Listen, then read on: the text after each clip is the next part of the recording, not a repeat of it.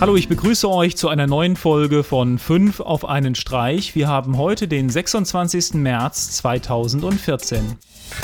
Als erstes habe ich heute einen Game-Tipp für euch und zwar Clark. Das Spiel kommt aus Deutschland und kommt von den Entwicklern Matthias Tietze und Felix Mückel. War in der Vergangenheit nur auf Android-basierten Systemen verfügbar, gibt es jetzt aber auch als iOS-Version. In dem Spiel steuert ihr einen kleinen Roboter durch eine 3D-Comic-Grafikwelt und müsst knifflige, physikbasierte Puzzle lösen, um den kleinen Roboter zum Ziel Ziel zu führen. Insgesamt gibt es 25 große Level mit über 100 verschiedenen Puzzlen.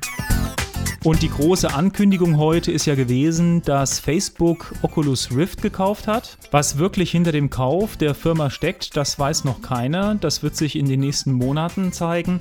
Auf jeden Fall wird Oculus Rift erstmal als eigenständige Firma weiterarbeiten. Es gibt schon einige Spieleentwickler, die von der aktuellen Situation nicht besonders begeistert sind. So hat zum Beispiel der Entwickler von Minecraft schon mitgeteilt, dass er nicht weiter für Oculus Rift entwickeln sein wird.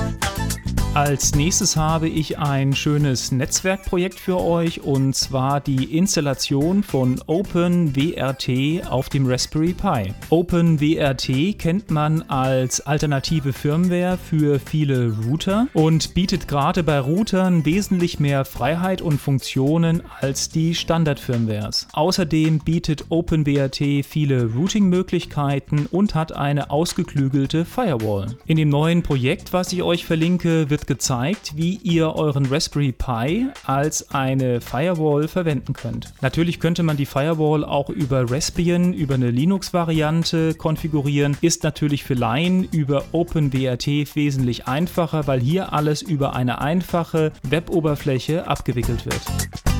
Und wo wir gerade beim Raspberry Pi sind, habe ich hier noch ein schönes Video, wie der Raspberry Pi zur Kühlung von Bier verwendet wird. Und zum Abschluss habe ich noch ein schönes Photoshop-Tutorial für euch, was euch zeigt, wie ihr Wassertropfen auf eine Scheibe zaubern könnt. Ja, das war's wieder für die heutige Sendung. Wie immer, schaut bei Facebook, Twitter, Google Plus vorbei, abonniert uns auf YouTube. Wir freuen uns auch über ein Like bei Facebook. Und dann würde ich sagen, bis zur nächsten Sendung. Tschüss.